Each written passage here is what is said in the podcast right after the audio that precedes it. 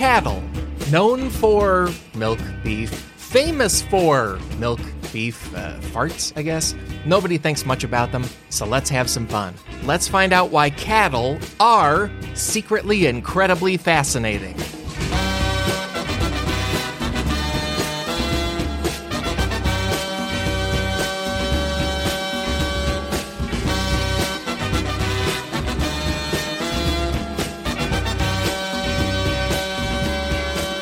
Hey there, folks. Welcome to a whole new podcast episode. A podcast all about why being alive is more interesting than people think it is. My name is Alex Schmidt, and I'm not alone.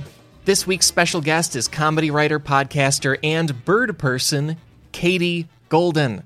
And I, hope you've already enjoyed the work of Katie Golden before. She writes all kinds of comedy. Her most public stuff is the actual funniest Twitter account in the entire world. It's at Pro Bird Rights. And that's rights as in R I G H T S, like fighting for our rights, because uh, the character is a bird demanding more rights for birds uh, and also demanding bagels and stuff, uh, calls them bagels. Katie's account is so good and so famous that she is recognized as the coiner of the internet term birb by the Audubon Society, like the like the actual one.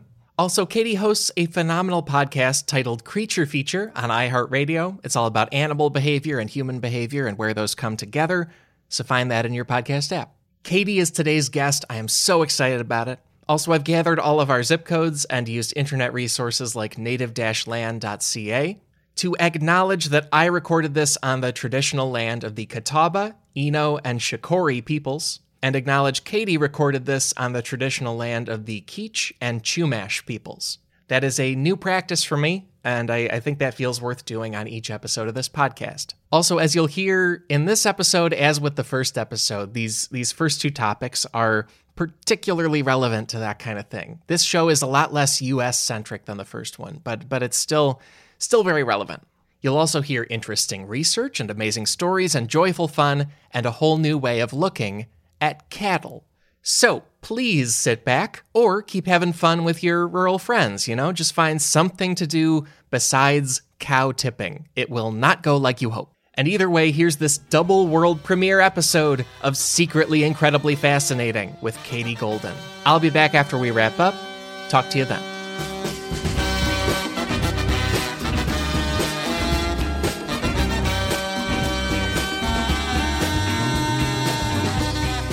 Katie Golden, thank you so much for doing this. We get to talk about cattle. Of course, I'm so excited. Excited for cows times. and with all these shows, I'm going to ask people at the top what's your opinion of this topic going in, and also what's your relationship to it, if any, yeah. can be nothing. I mean, my opinion of cattle is good. I like them. I, I, I, yeah, it's actually very interesting. I think it ties into my overall interest in the history of domestication and artificial selection. I think it's very fascinating from that angle. I think it is our relationship to animals is always fascinates me.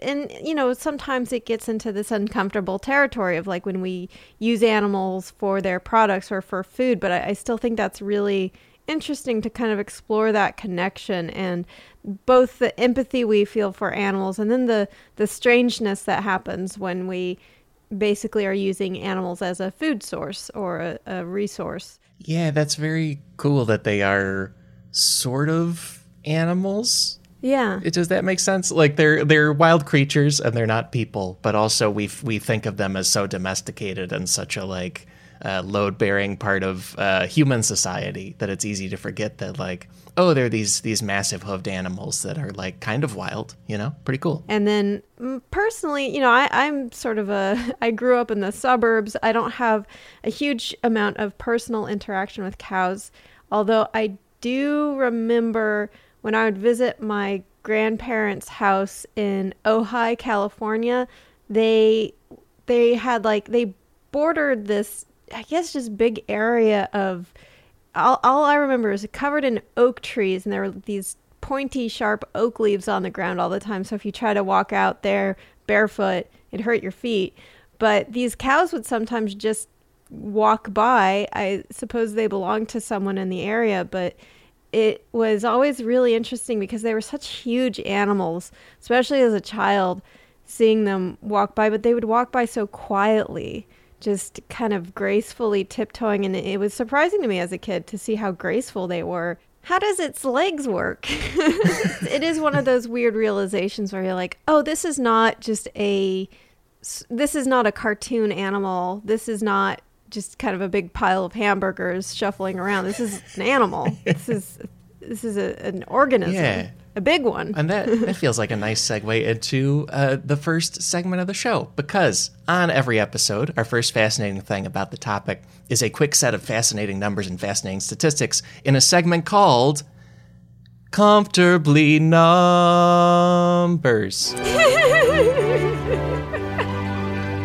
And uh, so, folks, uh, this is the, the very first week of the show. So, that name was submitted by me, but uh, we're going to have a new name for this segment every week, submitted by listeners like you. I want them to be worse than that. Like, that was pretty bad, and I want them sillier, wackier, and worse. I'm- Submit your names for the numbers and statistics segment to SIFpod on Twitter or to SIFpod at gmail.com. Oh, I'm doing Okay, that. so that's some housekeeping out of the way. Great. I was, uh, you know, you probably have something that's not Pink Floyd related, and I would love to hear it from the listener. No, So, there's uh, there's me- nothing that do have it all be Pink Floyd related. Actually, the opposite. I guess they have a whole album called Animals, don't they? Should have used that. Oh well, press Oh, on. well.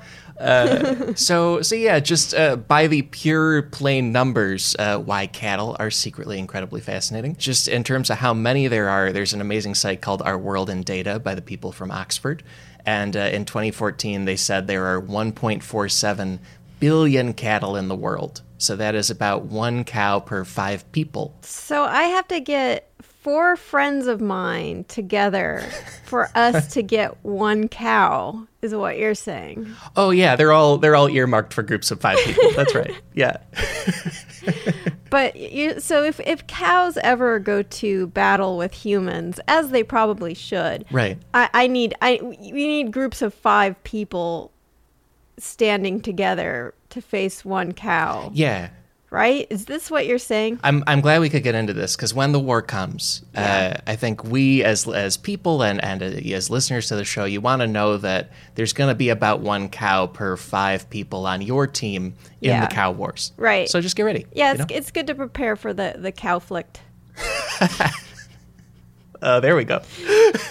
yeah, yeah. And also, in terms of where these cattle are, the country with the most cattle is India. They have over 301 million cattle in the country. And then, uh, second most uh, populous is Brazil. They have over 213 million cattle.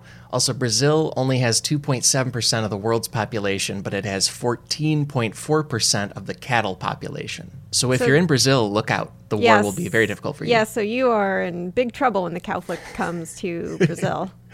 It's also Brazil. It turns out there are five countries in the world, and Brazil is one of them where there are more cattle than people, hmm. which I didn't even know could be a thing. And hmm. it's also Brazil, Australia, and Argentina have about the same numbers, but a few more cattle.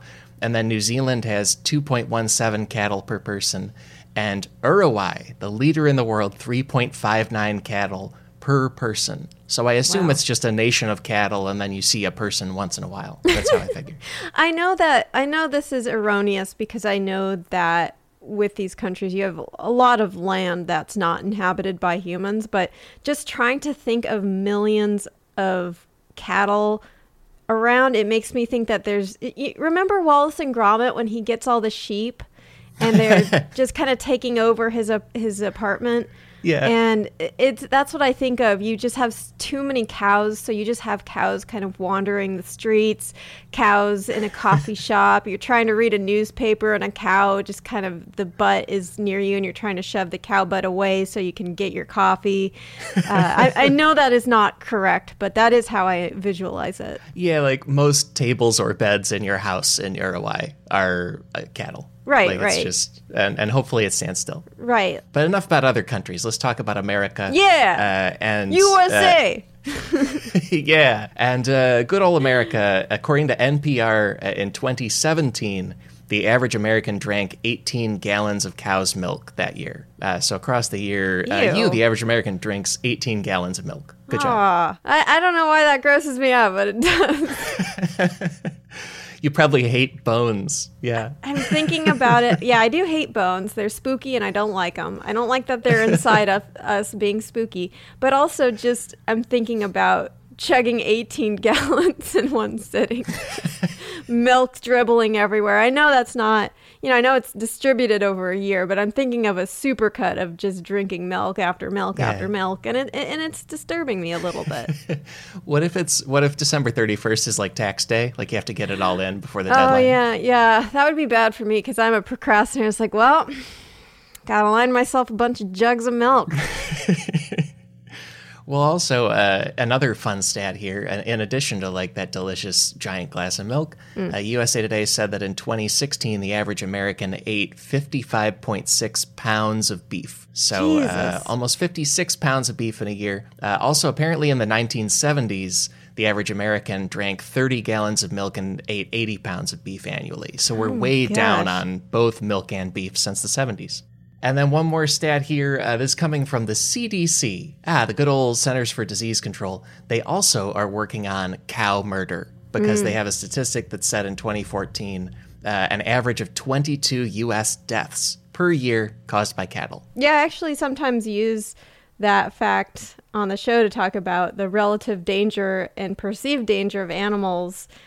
So, for instance, sharks seem a lot scarier than cows, but they only kill like four people a year in the whole world and only about one person in the US every year. Yeah. And whereas cows are going around just murdering 22 people with their with their cow guns. Stop giving cows guns. No, I'm sorry. What? How? How do these cows actually? And do you know how the cows kill people? You know, uh, apparently it's like in farming accidents, basically. Like, Right. because uh, the, the stats that the CDC pulled were saying that agricultural workers are among the group at the greatest risk of what's called death by mammal, uh, which is apparently a whole table of numbers they have that also lists cats and pigs and raccoons as Wow. the cause of death uh, for various Americans. So uh, watch your six, folks. Yeah. Like every animal can accidentally get you somehow. Yeah, no kidding. So cows don't kill people. People with cows kill people, but on accident. Yeah. right. we need cow control, is the yeah, point. yeah. Uh, so don't be so afraid of sharks all the time, folks. They're okay. I think that's a warning for us not to domesticate and farm sharks, though. Can because can you imagine? Excuse me, I need to spit take my glass of shark milk. Are you kidding me? I can't drink this anymore. Yeah, it's gonna mess up the studio. All the spit. Did you know that Americans don't drink 30 gallons of shark milk a year? they absolutely don't. The relevant number is zero. Yes. Um, one more number here. Uh, there are at least 250 recognized breeds of cattle in the world, which is uh, probably a lot more than people think. And also the numbers vary depending on who you're looking at. Wikipedia told me it was more than a thousand, but I couldn't. I couldn't verify that anywhere. So. Yeah, I, I think this sometimes comes as a surprise to people with farm animals. We see it with dogs, we see it with cats, and we are well acquainted with different breeds of sort of these pet animals. But farm animals also can, through selective breeding, have so many breeds. And chickens, you can see these wild variations. You have curly feathered chickens, you have eh, chickens that look like muppets. It's quite incredible. And then the same is true with cows. You can have curly haired cows. You can have you know this it it is pretty astounding what happens with selective breeding how you can get these really wild variations. You can even have these cows with immense muscles i hope i'm not st- like i don't know if you're going to talk about this but uh you, This, this is all perfect. Yeah. uh, cows that have these huge, like double, doubling on their muscles due to selective breeding. That is, it's kind of. I mean, these are they look like Schwarzenegger cows, and you know, so, like with a curly-haired cow, it's kind of cute. But then when you start getting these huge, extremely muscular cows, it's like, oh, oh, we're doing that, huh? that is such a perfect uh, component and lead in and everything for uh, one of the big takeaways of this episode. Here we go with takeaway number one. There are more kinds of cows than you ever imagined. And I can imagine a lot of cows, Alex. I can imagine cows wearing little hats. I can imagine cows on just roller skates on each one of their hooves. So I I don't know, Alex. Are you, you really think I can't imagine this many cows? Because I can imagine a lot of cows. Listeners, I think I need to apologize right here for booking too creative of a guest. Uh, simply too capable and imaginative. The person, yeah, the the imaginative person who came up with the astounding joke Cowflicked as a name for the cow war. Yes, my creativity knows no bounds. Uh, well, we uh, uh, there are a lot of amazing breeds of cows. Uh, like we said, there are at least 250 recognized official ones. Uh, also, a lot of them are pretty visual, so we won't linger too much on that. But we'll linger on like how these came about and also just surprising kinds. The, we have to we have to yeah. paint a visual painting with these guys, though, Alex. Yeah. Well, you and uh, one of them you mentioned is the incredibly super ripped breed of cow. It's called the Belgian Blue. But these are these are really you have a picture here of the Highland cows. I love these so much. They yeah they're like emo cows. Yeah, one more uh, just plain you got to see it is called the Highland cow. It was bred for the uh, like islands of northern Scotland where it's incredibly cold and craggy and hard. Uh, so they're extremely shaggy, and then they have massive bangs hanging over the front of their faces. Uh, kind of like that teenager in the comic strip Zits, is what I think. Of. like you just can't even see their eyes, but somehow they're getting around. It's yeah, great. It's such a mood. yeah. And then in terms of just cow size, I think like everybody kind of imagines just one size of cattle. Like it's just, mm-hmm. oh, it's big and sort of rectangular, and that's it. The cow unit, yes. Yeah. it turns out the world is full of a bunch of species of dwarf cows. And according to the Guinness oh Book God. of World Records, the shortest ever cow is named Manikyam, and it's a Vechur cow in Kerala region of India uh, which is two feet and less than one inch long. Uh, so slightly over two feet long. Oh, this little schnookums. Yeah, she's wearing a a necklace made out of flowers. I love her. I'm in love. it and she looks she just looks like you took a cow. It looks photoshopped because there's a man sitting next to the cow. It's the cow is the size of like a chunky golden retriever. Yeah. And it just looks like you shrunk a cow down. Oh yeah, like it's some perspective trick. Yeah, I I, I couldn't. You're right, Alex. I couldn't have imagined this. oh, the show is saved. Um, well, and then one more one more just size thing uh, is two different cows have bigger horns than you would ever just imagine possible. I think, uh, and the uh, according to NPR the cow with the longest horns in the entire world. Uh, it's a Texas Longhorn, so not that surprising. But uh, his name is Pancho Villa. He lives in Alabama, and he has horns that are 10 feet, 7.4 inches long uh, from, oh from one end God. to the other. We also have the record holder for the thickest cow horns because uh, it turns out they can be basically tree trunks. Uh, we have a cow here whose name is CT Woody. Yeah. And it's from the Ankole Watusi breed, uh, but it, which is mostly a breed in Africa, but this one lives on a farm in Utah. And uh, CT Woody's horns are three feet, four and three quarters inches thick. So, oh my like, god, uh, I'm getting a headache looking at this. Yeah, it looks like just it's like carrying timber or something, but the timber is its horns. Oh, buddy, it's crazy. How? The the horns are bigger the, horns are way bigger than its head. They're like tree trunks growing out of a normal sized cow. And also they're designed for a bunch of the cow's blood to go through the horns. And then while it, the blood is in the horns that cools the blood like a radiator uh, sort of like elephant ears. But those are those are some of the weird cows uh, quote unquote. And now let's talk about quote unquote normal cows especially if you're an american because uh, one way cattle are fascinating is that in the US, we've kind of been trained to think of just two breeds of cattle as like the normal ones, like a dairy one and a beef one, and that's kind of it. And we don't uh, think much about it but it's because of very specific actions by people. Mm. One of those two breeds is the Holstein Friesian breed. Uh, we most people just call them Holsteins. Uh, you know, it's like a white cow with black spots that you think of as a dairy cow, or like you see on uh, basically every logo of a company that does milk or ice cream or anything else. Yeah, I call these moo cows. Yeah, a moo cow. That's uh, exactly right. Holsteins are about 90% of U.S. dairy cows, according to Michigan State University. Like, as people, we know that they're at least least a few other kinds of cows, but these white cows with black spots feel very universal. Yeah. And it's because of a massive bioengineering project to the point where I don't want to call them clones, but they're almost all exactly the same cow nationwide. Yeah, I mean that is one of the weird things about selective breeding is that you could start with just a very few sort of progenitor animals and then huge amounts of descendants because we have artificially created this situation where they are all very close genetically if we're trying to achieve a certain effect with this selective breeding. And then what you get is this almost this genetic bottleneck of very similar animals. And it's not always good Yeah. but in this case it has resulted in so many moo cows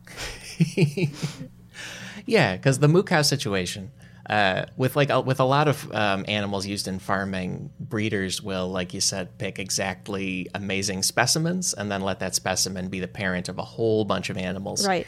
Uh, and so in 2019, Penn State had a team that wanted to say, hey, because of this selective breeding, how uh, much of a genetic bottleneck, how similar are these Holsteins at this point? And they found that more than 99% of Holsteins in the United States are descended from two bulls. Wow. There are two males, both born in the 1960s, that are the fathers of That more recently. than 99% of Holsteins. wow that recently Yeah, and uh, and so these two cow dads generated basically everybody, according to Chad Dechow, who's an associate professor of dairy cattle genetics. He says there's so much genetic similarity among U.S. Holsteins, the affected population size is less than 50. Basically, all of them are the same as each other, down to there being less than 50 like distinct uh, individuals genetically. Wow. And then uh, Leslie B. Hansen is a Holstein expert and professor at the University of Minnesota, and says, "quote It's pretty much one big inbred family." Who boy yeah that's That's moo cows for you. They're all like the same cow. And then the the one other kind of breed besides the clone Holsteins is um, the Black Angus breed of cattle, which is the most popular beef cow in the United States. And uh, you, the listener, have probably heard of it in like hamburger ads or like steakhouse ads saying like, "Oh, we have Angus beef, so come here." And uh, it seems to be like a good kind of, of beef and totally a thing. But also, it's the uh, result of a massive marketing project because Angus cattle were brought to the U.S. in 1873, so long after we were uh, a country of colonists and already kind of set up. And then from there, they were really aggressively marketed and put out as like this is the beef cow. And starting in 1978, they rolled out certified Angus beef branding uh, that has since then created an entire company of 110 people who work full time just on selling the brand of Angus as beef cattle. Wow. And in 2016, they sold 1 billion pounds of beef oh under that name. so they Yeah. Th- that that's Like it's a good kind of beef, and we've been talked into it. Right. And so since that it, it's chicken and egg, I don't know if they were the most popular, and then they sold it, or they sold it and then they were the most popular. yeah. But it's all like us just telling ourselves that's the best kind of beef. just that they're I don't know, such a bizarre thing that we we just we have this like these these beef lobbyists that are specifically pushing out this one type of breed of beef as being the good type of beef. It's so strange. Yeah, and they even there's a thing with Angus cattle, which are from Scotland originally, and then they were sort of codified in the United Kingdom and then brought here. There's a thing where they can be black or red, and it's it's pretty much the same cow except different color fur. And then the American Angus Association's members started pushing out the red Angus guys because they wanted just black Angus. And to this day, now there are separate associations for each kind of cow. and the Red Angus Folks website calls it severe discrimination. What? That's an actual quote uh, about the 1917 event where Black Angus breeders started pushing the Red Angus breeders out. So it's also like a whole fight among cattle breeders uh, to create this brand. I would love to just be a fly on the wall for some of those conversations. The the drama. Be on. I, I want to be on these forums, the the cow breeder forums, and see the internet Yeah. drama that results. Well, yeah, I almost feel like too you just start to believe in your own herd. Like Mm. once you own one kind, you're like, that's probably the best kind because I would be a dummy if I had the not good kind. Right, So- right. It's like the console wars, but with cat cows. Castle Wars, yes, Castle that's Wars, right. yes.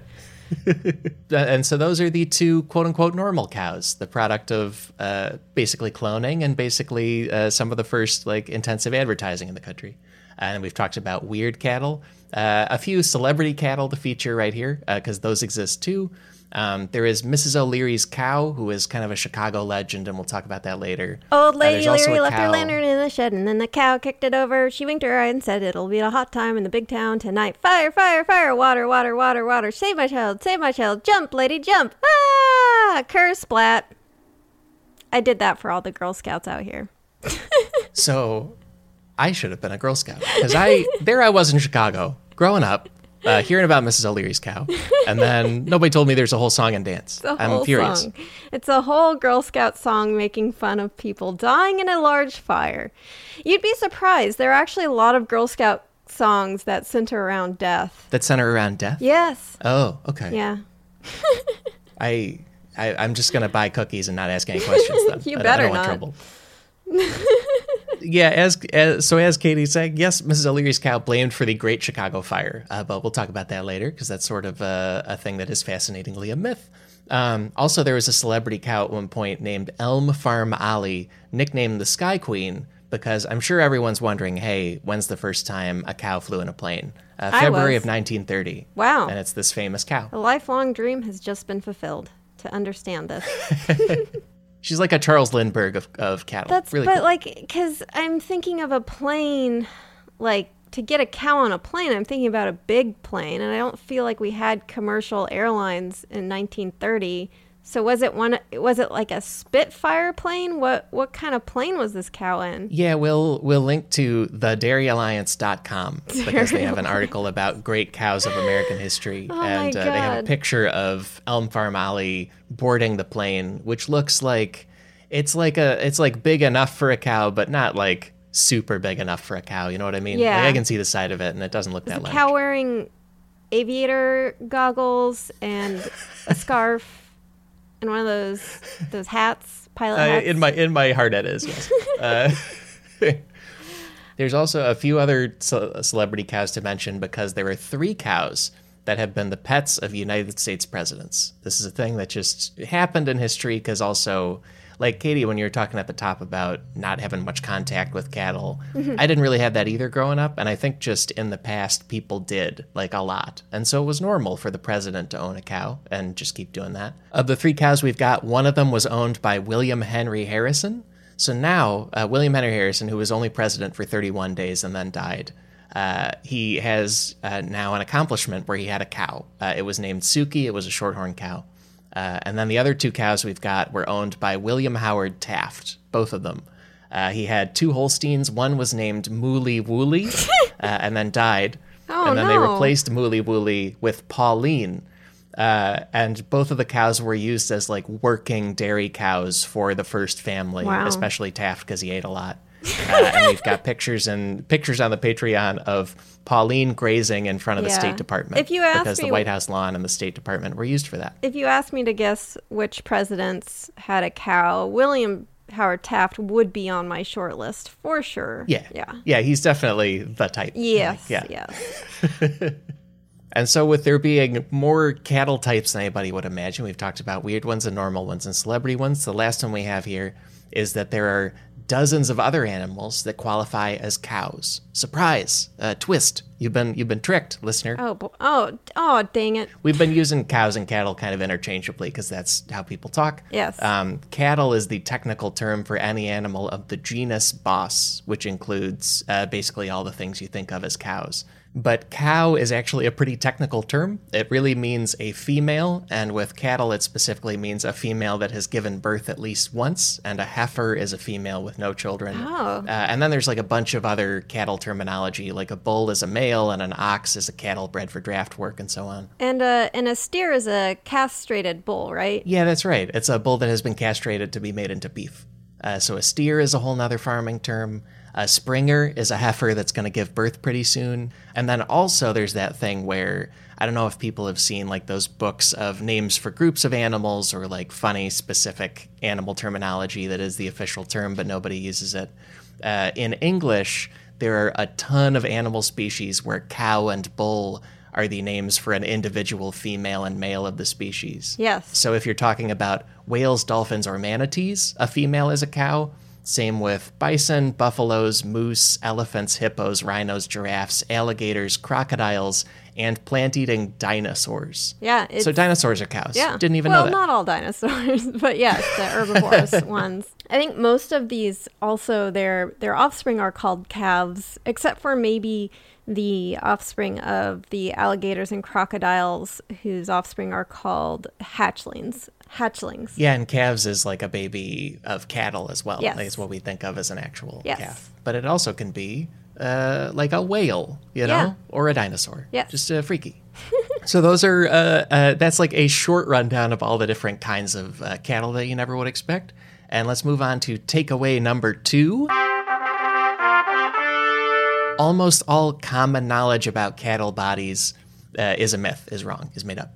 And by bodies, we mean uh, their anatomy, physiology, intelligence, like everything about uh, cattle. I think pe- a lot of people think they know several things about uh, cattle's bodies, and then they're almost all made up, which is surprising. So they don't wear roller skates, is what you're saying? I don't believe that. When you crank their tails, the milk doesn't come out? Alex, be serious. But there's a uh, sort of belief out there that cows fart. And I think people would be surprised to learn that cows, like, almost don't fart. Like, Yeah. they do have a mechanism to fart to release gas. But what they really do is constantly burp and constantly poop. Right. Like when cows are generating methane, which is a gas that increases uh, the, the rate of climate change, uh, it's all coming out of their mouths and coming out of their piles Yeah. of poop. Yeah, doesn't that it has something to do with the way that they are ruminants, meaning that they have a rumen which it sort of double digests food. So a lot of this digestion that for non-ruminants is happening in the lower intestine actually happens earlier. So like they have a lot of burps. Yeah. But yeah, they that like produce a lot of methane, but they also yeah, they they can release gas, but it's mostly coming out when the poop is coming out or comes out of from the poop. Yeah, that's right. And uh, and you're exactly right because also another thing people think is that cows have four stomachs when actually they have one stomach that has four different pouches in it, Right. and then the first two are uh, an area that like takes food in initially and then uh, pushes it back up for them to chew on it more. Right, called the cud. Yeah, the cud. Yeah. And cow farting has come up in a lot of talk around the Green New Deal, which is a potential uh, policy the, the United States could do. Uh, and there was a working draft of how it could work that had a, an unfortunate joke about getting rid of farting cows and airplanes. and so then everyone latched on to, oh, they want to get rid of all the cows and airplanes, which is not true. Yeah. Um, And the cows in but, uh, airplanes. wearing their right, the Sky Queen. the Sky oh, Queen. no. The Sky Queen got canceled. Cancel culture's gone too far. Fly away from here, Sky Queen. You'll be safe. um, Take to the skies. The laws can't reach you there. And uh, and so then because the political discourse started talking about cow farts, uh, organizations like the Associated Press had to start doing fact checks. Uh, where they talked to people like Christopher Field at the Stanford Woods Institute for the Environment. So, like, all these uh, organizations and experts and things had to get together and say that no, cows almost don't fart. Uh, the AP asked Dr. Field, and he said that the classic quote from the technical literature is the following quote Of the methane produced by enteric fermentation in the forestomach, 95% was excreted by eructation or burps. And then the methane produced in the hindgut, 89% was found to be excreted through the breath. So, uh, you know, about 90 to 95% of cow methane uh, comes out of their burps and breathing. And the farting, like, like they do have farts come out of Right. themselves, but it's not uh, important for our climate Right. purposes. It's So putting like a diaper on them that stops them from from the farts getting out like is not going to work. no, it's not. yeah. No matter how much I chase them around. Yeah. so my idea for put balloons on the cow butts to trap the farts, Mm-hmm. not a good one. Back to the drawing board. There's also stuff that is not it's not just the methane from the cows, it's also runoff from farms where basically their their poop and excrement get run off into the oceans and this can cause a big release of this this basically like fertilizer into the ocean, which causes huge algae blooms, which then can cause coral to suffer and coral reefs to suffer due to the way that the algae basically blocks light and takes up resources from the the coral reefs. So there are there are it, it's not always super intuitive how how cattle impacts the environment, but yeah, it, it's very significant. Yeah, it's like everything but the farts. It's amazing. Everything but the farts. it's it's the farts have been a red herring. and then also they are doing an enormous amount of pooping. Yes. According to the University of Illinois, an average Holstein dairy cow produces 115 pounds of manure per day. Uh, So one day, 115 pounds of poop. And then that manure just releases methane into the air Right. until it's processed. Uh, and it has to be done carefully. There's also a story from Mother Jones that in 2014, a barn in Rasdorf, Germany, burst into flames because there was manure from 90 cows in it, and they just hadn't dealt with it and hadn't ventilated it, and boom, an immediate fire from all the gas.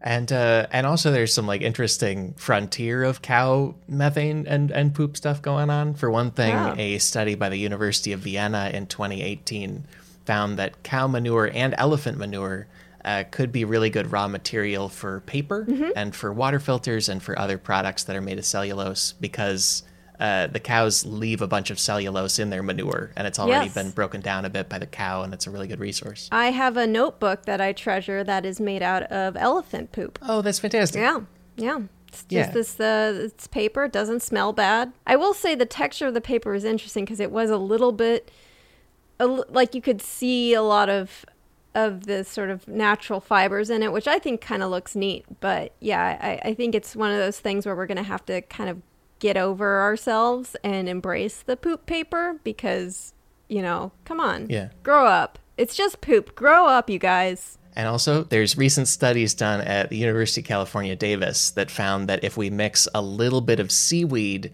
into cow feed, it massively cuts down the methane coming out of their burps. Oh, that's really If you make their diet 0.5% seaweed, so less than 1%, you get a 26% decrease in methane.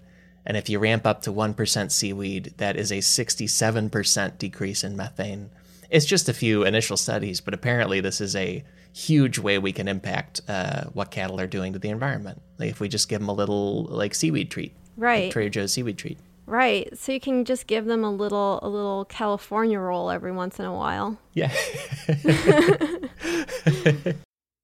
All right, off of that, we're going to a short break, followed by the big takeaways. See you in a sec.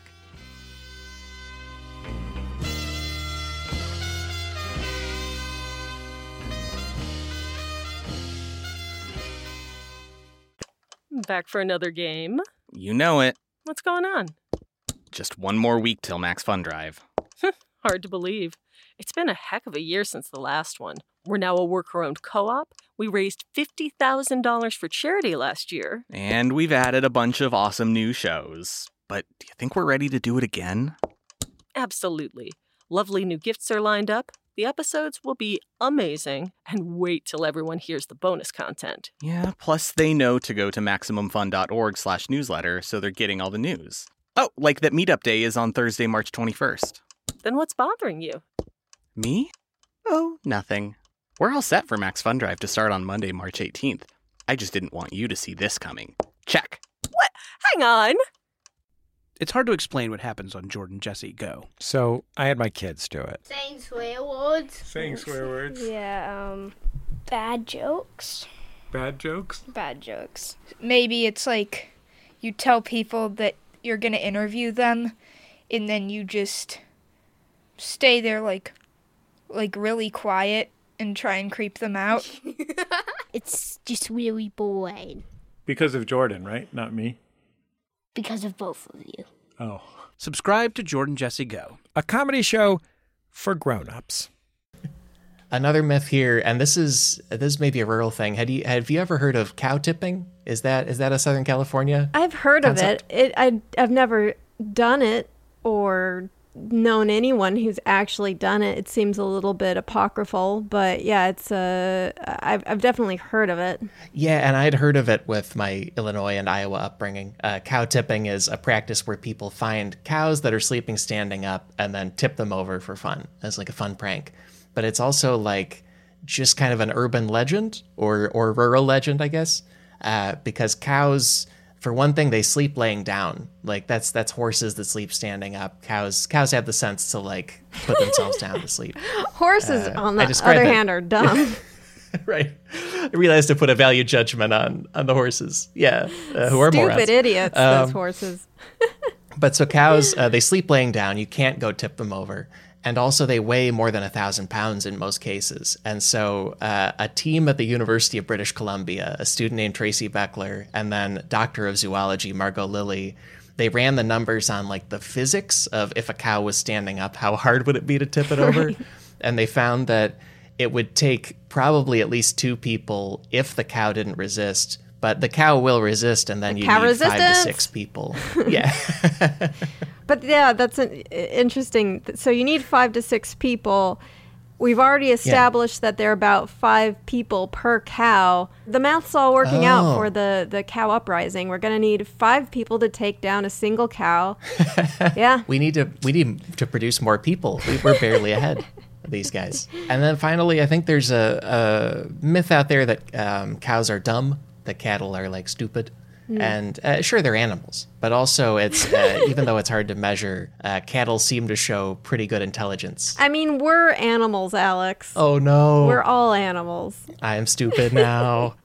there have been a lot of different studies trying to look into just how how much intelligence and abilities cattle have mentally, and they've generally found that cattle display long term memory and spatial memory, uh, can recognize individual cattle by their faces.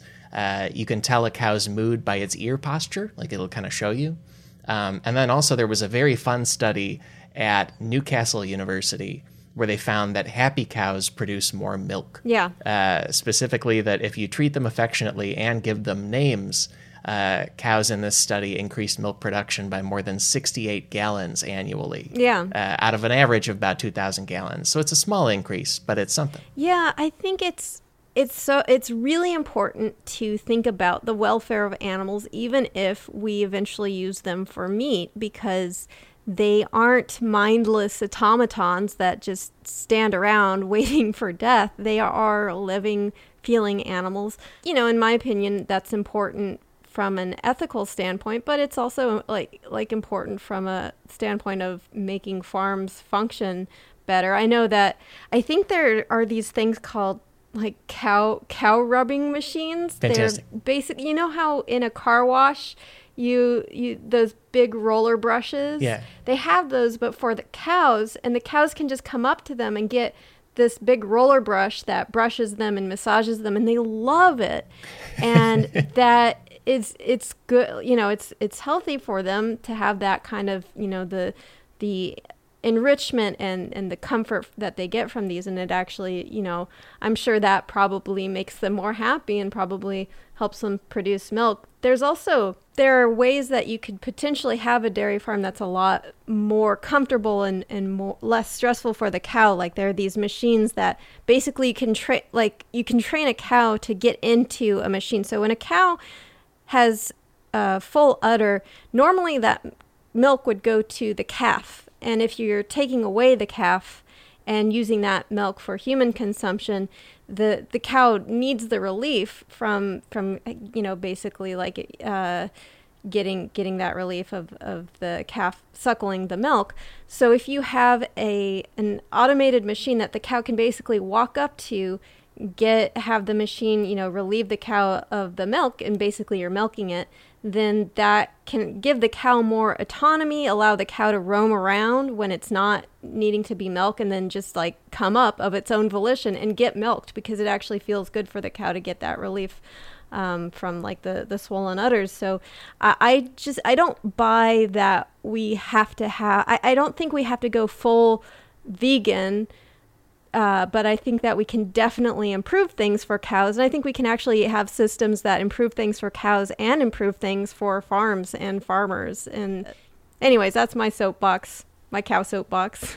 It, it does seem like everybody wins if we view, not to, if we view cows as fascinating. The show's doing a good job. No, but like, uh, if we see cattle as interesting and as animals rather than just robots that we pull milk out of, maybe Yeah. everybody wins. Like, there's a, a the developed practices of getting it out that uh, they are happier with. And that apparently generate more milk because when cows are sad, they produce a hormone called cortisol that inhibits milk production. yeah. So if you make them happy, you get more milk. Good thing. Yeah, and so maybe this would actually improve the function of farms. I, you know, I don't, I don't Yeah. like maybe in this case there wouldn't be a cost trade off in terms of treating cows better. Yeah, it can be whatever we decide it is. Exactly. That's how I got this glass of shark milk. Right? we can milk anything, folks. That's The not frontier true. is That's limitless. not true. I don't know what that is, but it's it ain't milk. Well, moving on from my beverage. Uh, I think we have one more big takeaway for the episode, and it is takeaway number three. Mid to late 1800s America was full of cow based conflicts and disasters. Uh oh, cow flicks. Conflicts, yeah. Uh, it turns out there were whole Civil War battles fought over uh, people wanting access to cows. Uh, and uh, one of them is the Beefsteak Raid of September of 1864, which is when an army of 3,000 Confederate troops um, rode 100 miles to steal Union cattle. jeez. like they just wanted the beef. That was the entire purpose of the thing. And then they got in a fight with Union troops, and there was an entire battle over it. Yeah, that it is. I mean, when you think about it, cows are resources, and in war there are a lot of bloody battles over resources. So, And it was also Yeah. it was toward the end of the war, and it was uh, like Robert E. Lee's army was kind of surrounded in Richmond and Petersburg, and so they were just running low on food. So they sent an entire like cavalry army to steal more than two thousand Union cattle. Uh, they brought them back, and then the joke was on the Confederates because they didn't have any food for the cattle, so they just had to eat them all really, really fast instead of like keeping them going. Oh my so they ended up eating like way too much beef in a way that was unpleasant, probably. oh, jeez, yeah. So Confederates. I like to think like the cows made it like especially difficult for them just to stick it to them. Like, oh, you're not gonna like me. I'm real sinewy. Take that, you racists. Cow just high fives Lincoln. Like, yeah, got him. oh, and this was uh, also this beefsteak raid was like big news and, and like a relatively large event in the war because it uh, prolonged the siege a bit, but also Ulysses S. Grant bothered to write about it in his memoirs, and he called it quote a fair capture. Uh, and he noted that the cattle were, quote, sufficiently needed by the Confederates. So in his memoirs, he was almost like, well, you know, fair's fair. Like they did a good job taking the cattle. That's so bizarre though. Like, fair's fair. They they stole our cattle, but they they did steal it. So you know, they were they deserve props for successfully stealing cattle. Like what? Yeah. Because also reportedly, like it was brought up to Abraham Lincoln, and he he reportedly said it was quote the slickest piece of cattle stealing he had ever heard of. Which is like these guys are just sitting around talking about cattle in the middle of a major war for the country. It's crazy. It is kind of strange when you when you hear these old timey people talking about war and this kind of like weird politeness when there's violent slavery and people killing each other going on. It's like, oh well, you stole our cattle. That's a that's a fair cop.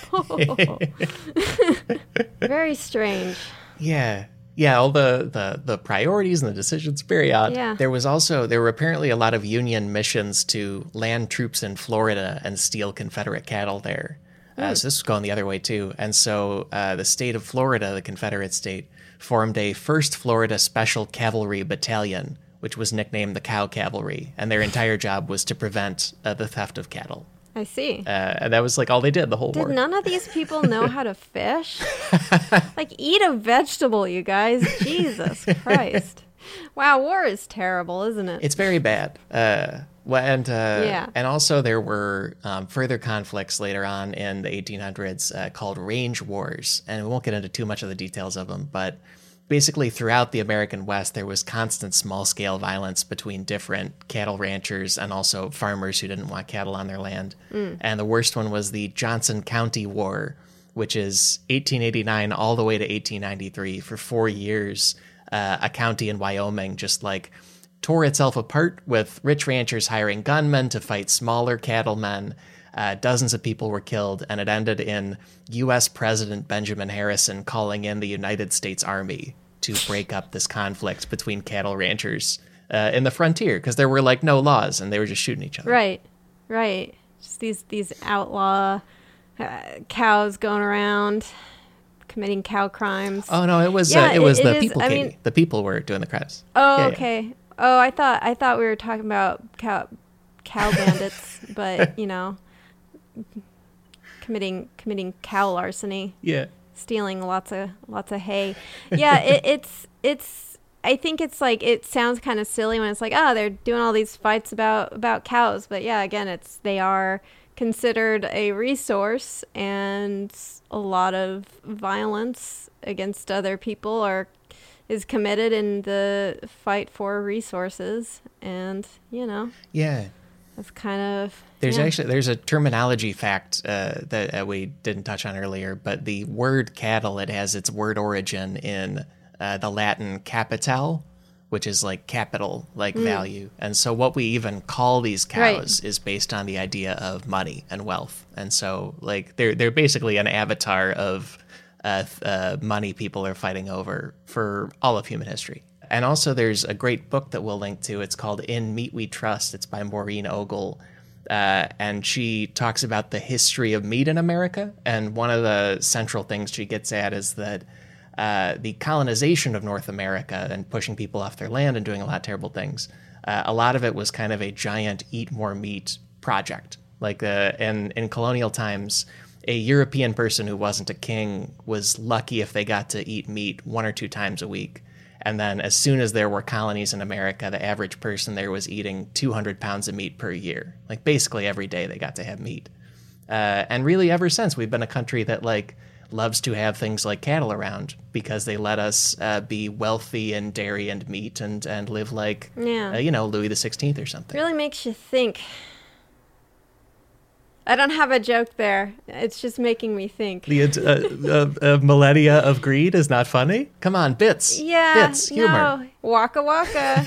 it's it's utterly Yeah. bad. utterly gets it. Yeah, there we go. Well, and one uh, one final uh, cow-based uh, uh, difficult situation in the 1800s. Cow sitch. This one is a myth because there was a real Great Chicago Fire in 1871.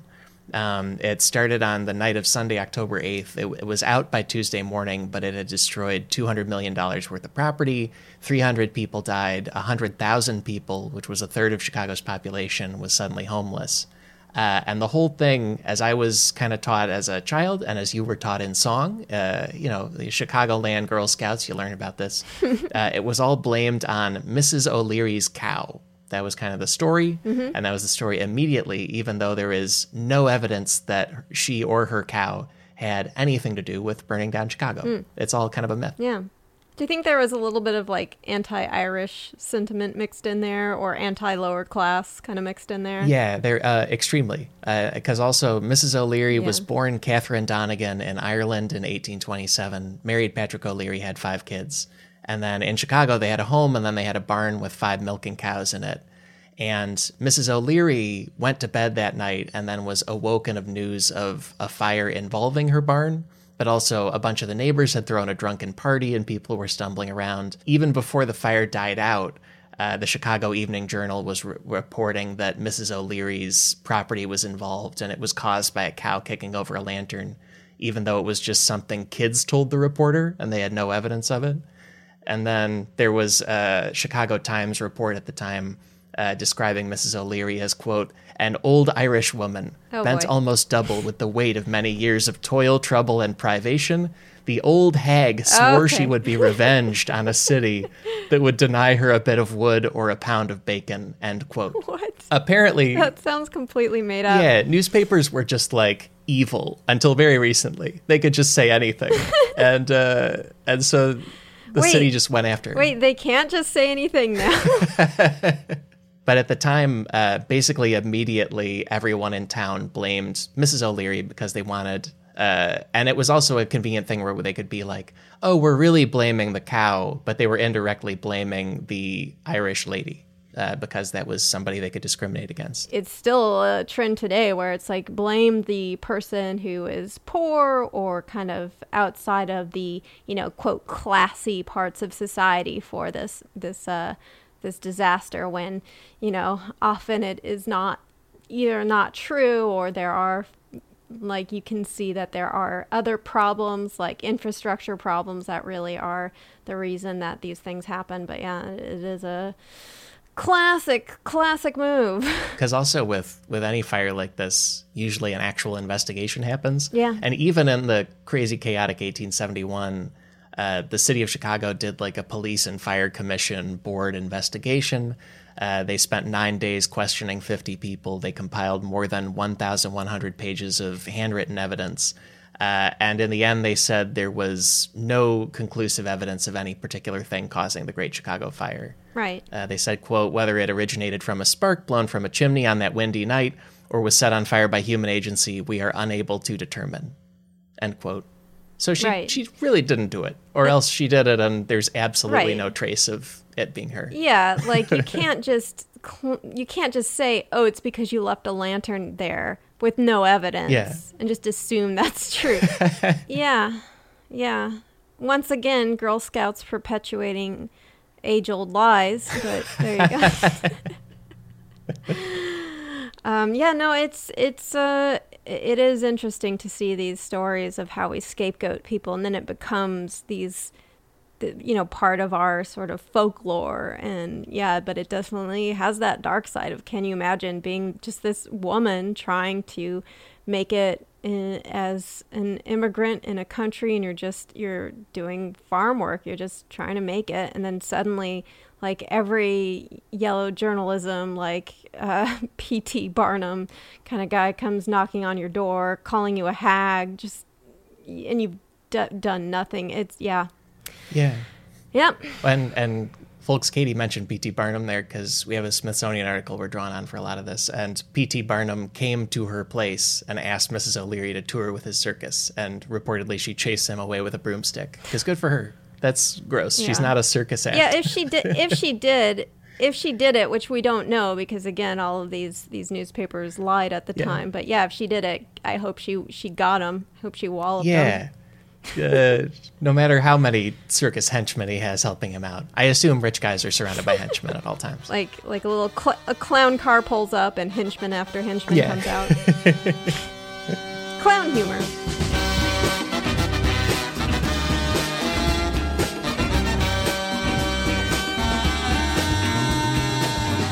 Folks, that is the main episode for this week. My thanks to Katie Goldin for helping me sort out my, uh, you know, beverage situation. Also, I said that's the main episode because there is more secretly incredibly fascinating stuff available to you right now if you support this show on patreon.com. Patrons get a bonus show every week where we explore one obviously incredibly fascinating story related to the main episode. This week's bonus topic cow tools, as in a 1982 The Far Side comic strip that made the world stand still. Visit sifpod.fun to hear that show and back this entire podcast operation. And thank you for exploring cattle with us. Here's one more run through the big takeaways. Takeaway number one there are more kinds of cows than you ever imagined. Takeaway number two almost all common knowledge about cattle bodies is a myth. And takeaway number three mid to late 1800s America was full of cow based conflicts and disasters. Those are the takeaways. There you go. Also, please follow our guest. Be sure to check out Katie Goldin's comedy writing, such as at ProBirdRights on Twitter, and also at Katie Goldin on Twitter, out of character. And that is Goldin spelled G O L D I N. And of course, look up Katie's incredible podcast, Creature Feature, in your podcast app where you are right now. Many research sources this week. Here are some key ones. A great article all about Holsteins titled From Two Bulls, Nine Million Dairy Cows, written by Maureen O'Hagan for Scientific American. A great book titled In Meat We Trust An Unexpected History of Carnivore America, written by historian Maureen Ogle. Find those and more sources, many of them by authors not named Maureen O. You know, it's funny that worked that way. Those sources are at sifpod.fun. And beyond all that, our theme music is Unbroken Unshaven by the one and only Budos Band. Get more Budos into your life by visiting daptonerecords.com. Our show logo is by artist Burton Durand. See more of Bert's fantastic art on Instagram at Bert Durand. Special thanks to Chris Souza for audio mastering on this episode. Special exploratory guesting thanks to Katie Goldin, because uh, here's a little treat since you listened this far. This is the second episode, but it is the very first one that was ever taped. So that's a, a big leap for a guest. Uh, it's a big leap for a host. I don't know if you can hear it in my voice, but uh, but anyway, Katie Goldin deserves extra special thanks for plunging with me into finding out what this can be. And of course, extra, extra, extra special thanks go to our patrons. I hope you love this week's bonus show. And thank you to all of our listeners. I'm thrilled to say we will be back next week with more secretly incredibly fascinating. So, how about that? Talk to you then.